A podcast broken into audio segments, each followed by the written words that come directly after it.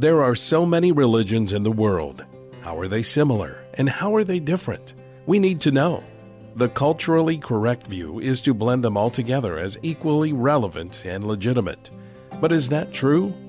Prior to becoming a follower of Jesus, your host, Mike Shreve, was an avid seeker of truth, exploring many paths to spirituality. One of his passions now is to help bridge the gap so that others can discover the true light, which gives light to everyone entering the world. Now, here's Mike Shreve revealing the true light. The title of this episode is The Revelation of Angels. I believe this is going to be very interesting, very informative, and very intriguing. Angels fill many roles in the creation. Biblically, they are identified as worshipers, warriors, watchers, messengers, ministers, protectors, and administrators of God's affairs in heaven and on earth. They are vitally important to the plans and purposes of God Almighty.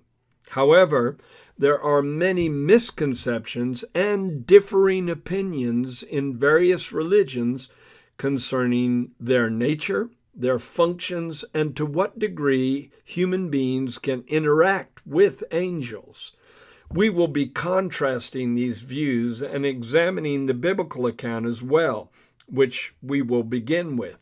I'm not sure how long this series will be, at least 2 or 3 episodes, but we will be covering this subject thoroughly. I am going to teach this subject by asking a series of questions. Number 1, what are angels? Angels are spirit beings. In other words, they do not have physical bodies, though at times there are accounts in the Bible where they were allowed to assume physical forms in interacting with human beings, which is very interesting. 2 scriptures verify these 2 statements.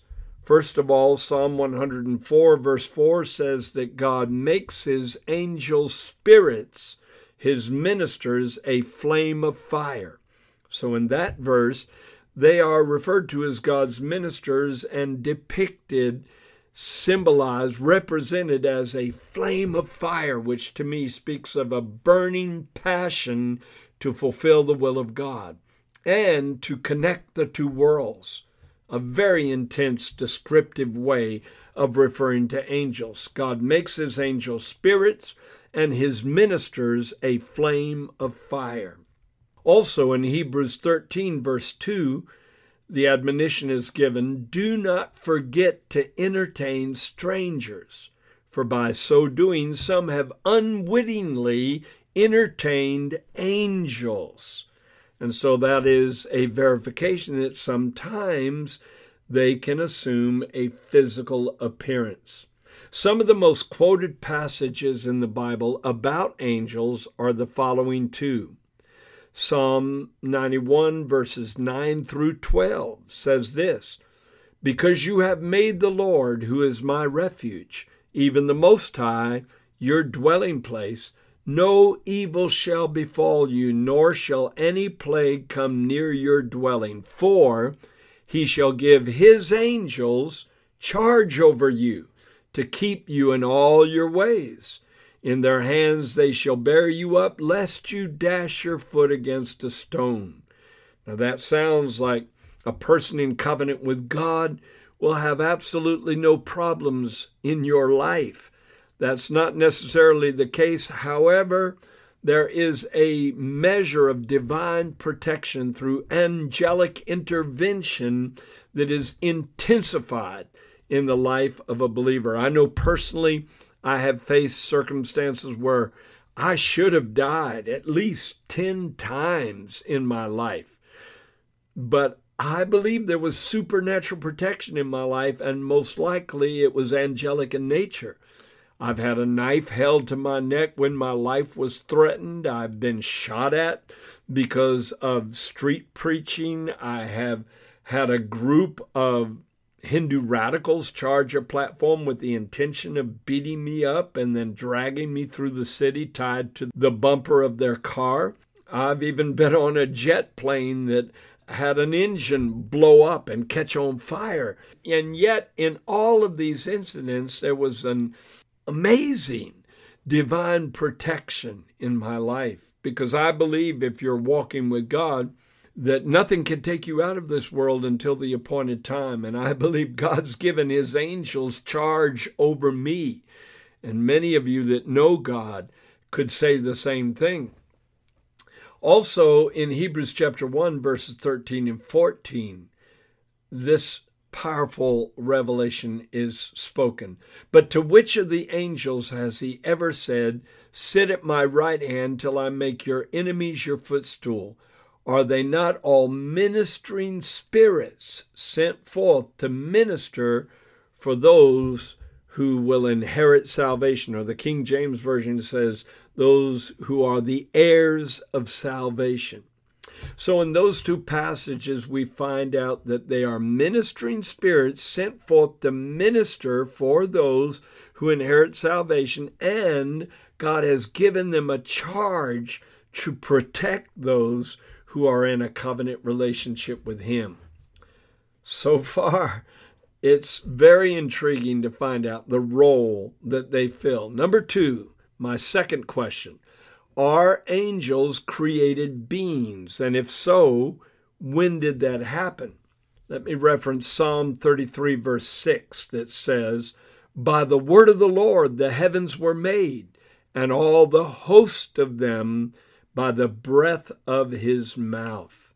Now, the word host simply means a multitude of anything.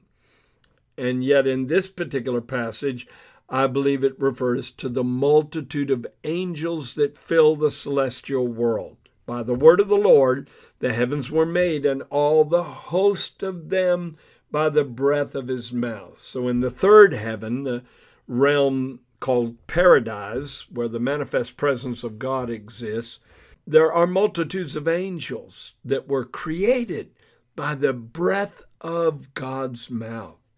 Even as God breathed into a clay form when he created Adam and he became a living soul, in the very beginning God breathed and a multitude of angels came out of him. Innumerable angels. Can you imagine? Just thinking about that stretches my mind. Apparently, they were created before the natural cosmos. They are referred to in the book of Job as bin Elohim. That's the original Hebrew words that mean sons of God. Let me give you a powerful scripture. Job chapter 38, verses 4 and 7 says, and incidentally, this is where God is asking Job a series of questions. And he says, "Where were you when I laid the foundations of the earth? When the morning stars sang together and all the sons of God shouted for joy." Now, why do I say that phrase, sons of God, refers to angels? Because in the very beginning of the book of Job, it talks about a time when the sons of God gathered together before the Lord, and Satan came into their midst as well. And so it's definitely referring to a celestial gathering. And the angels, being created out of the breath of God's mouth, are direct manifestations of his creativity, and therefore they are called sons of God, ben Elohim. Think of that when God laid the foundations of the earth, when he created the world, when he created the planets, when he created the Milky Way galaxy, when he created the multitudes of galaxies that fill the universe, when he laid the foundations of the earth, in the very beginning, the sons of God, the angelic beings that already existed, shouted for joy as they witnessed the power of creation. That's something to ponder. Now, what words in Hebrew and Greek are translated into the word angel or angels, and are there hidden mysteries contained in the original languages? Absolutely. In the Hebrew, the word is Malak. That's spelled M-A-L-A-K in the English alphabet. Interestingly, the word Malak is also translated messenger and ambassador. In the Greek, the word translated angels is angelos, spelled A-G-G-E-L-O-S. And it is also translated messenger, like the Hebrew word. The coming of both John the Baptist and the Messiah are foretold in the Old Testament using the Hebrew word malak. And so it not only is used to refer to the spirit beings that inhabit the heavenly sphere, but they are used in reference to certain human beings as well. Malachi chapter 3 verse 1 says, "Behold, I send my messenger, and he will prepare the way before me. And the Lord whom you seek will suddenly come to his temple, even the messenger of the covenant in whom you delight. Behold, he is coming, says the Lord of hosts." Now in that one verse, John the Baptist is prophesied. He's spoken of as the messenger that will prepare the way before the Messiah. And the Messiah himself is referred to as the messenger of the covenant. And in both those parts of Malachi 3:1, the Hebrew word is malak, which is normally a reference to angels. And so this word has applications that are very intriguing.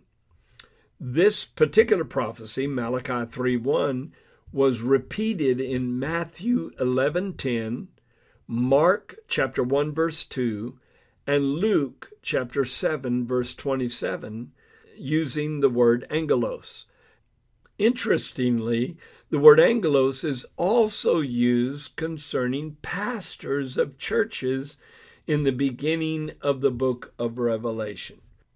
That doesn't mean that there's some kind of connection between angels and pastors, but it does mean that they are both called to be messengers or voices of God, ambassadors of the creator of the universe that communicate his message to those who will hear. Now it gets really intense. Surprisingly, God also uses this term concerning himself in the Old Testament, when the pre-incarnate Christ manifested at various times to various people. And that's the Messiah, the Son of God, making a manifestation prior to the baby that was born in Bethlehem in the Old Testament era. He was often referred to as the quote-unquote angel of the Lord. And if you'll notice in your Bible, it's usually with a capital A. For instance, let me give you an example.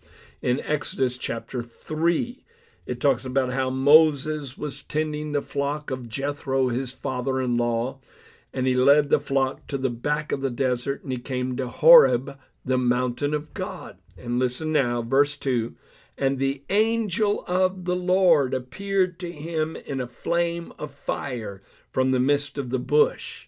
Yet the bush was not consumed. And Moses said, 'I will now turn aside and see this great sight.' And then God spoke to him out of the bush and said, 'Moses, Moses.' And he said, 'Here I am.'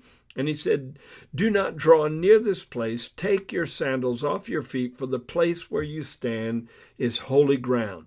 And then he said, 'I am the God of your father, the God of Abraham, the God of Isaac, and the God of Jacob.' And Moses hid his face, for he was afraid to look upon God." Now, in that passage of Scripture, the angel of the Lord is clearly identified as the God of Abraham, Isaac, and Jacob. If that was an ordinary angel, to make the statement, "I am the God of your father, the God of Abraham," would have been an utterly blasphemous thing. And so once again, the word angel is used in reference to God himself when God brings a special message. So you can see the word covers a wide variety of situations and circumstances. Sometimes the Greek word that is translated angel is a reference to something that is not angelic at all. And that brings me to a very important passage of Scripture in 2 Corinthians chapter 12.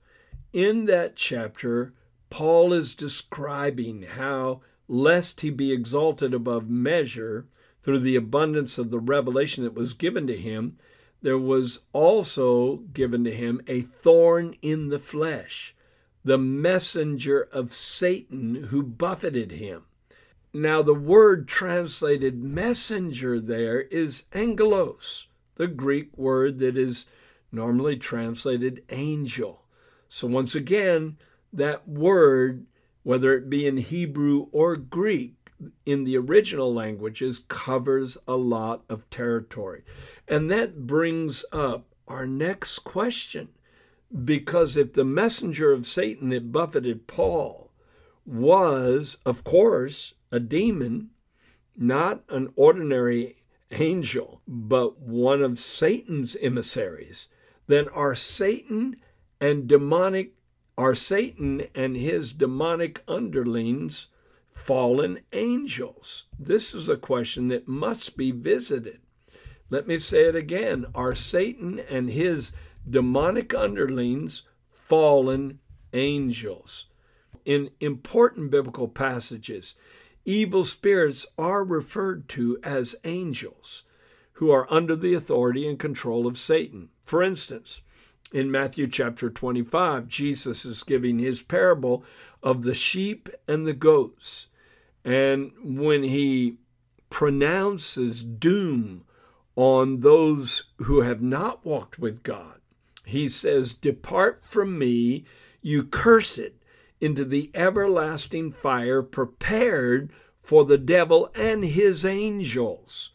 And so Jesus himself, in the 41st verse of Matthew 25, refers to the demonic underlings who serve Satan and his purposes as being angels. So apparently they are fallen angelic beings. Also, in Revelation chapter 12, verses 7 through 9. Listen to this description. "And war broke out in heaven. Michael and his angels fought with the dragon, and the dragon and his angels fought, but they did not prevail, nor was a place found for them in heaven any longer. So the great dragon was cast out, that serpent of old called the devil and Satan, who deceives the whole world. He was cast to the earth, and his angels were cast out with him."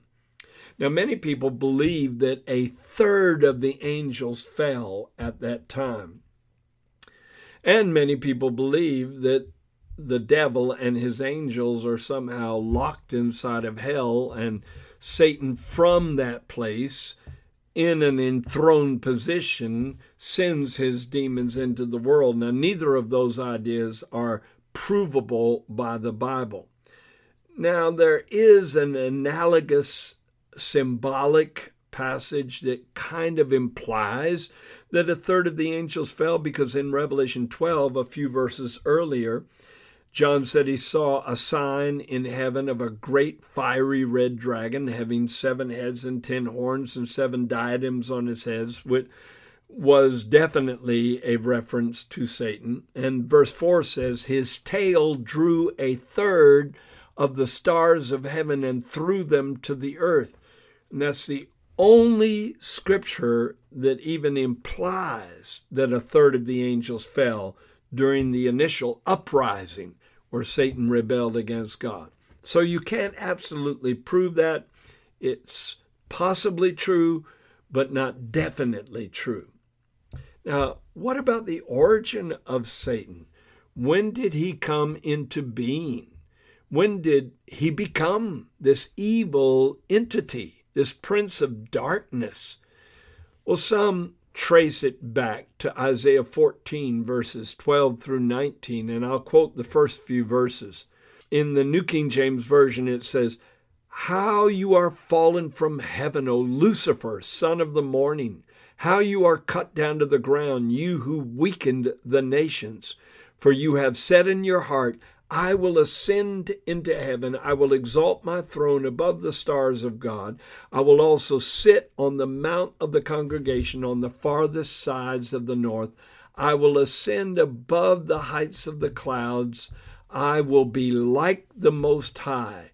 Yet you shall be thrust down to Sheol, to the lowest depths of the pit. You will be thrust down to hell, the King James Version says.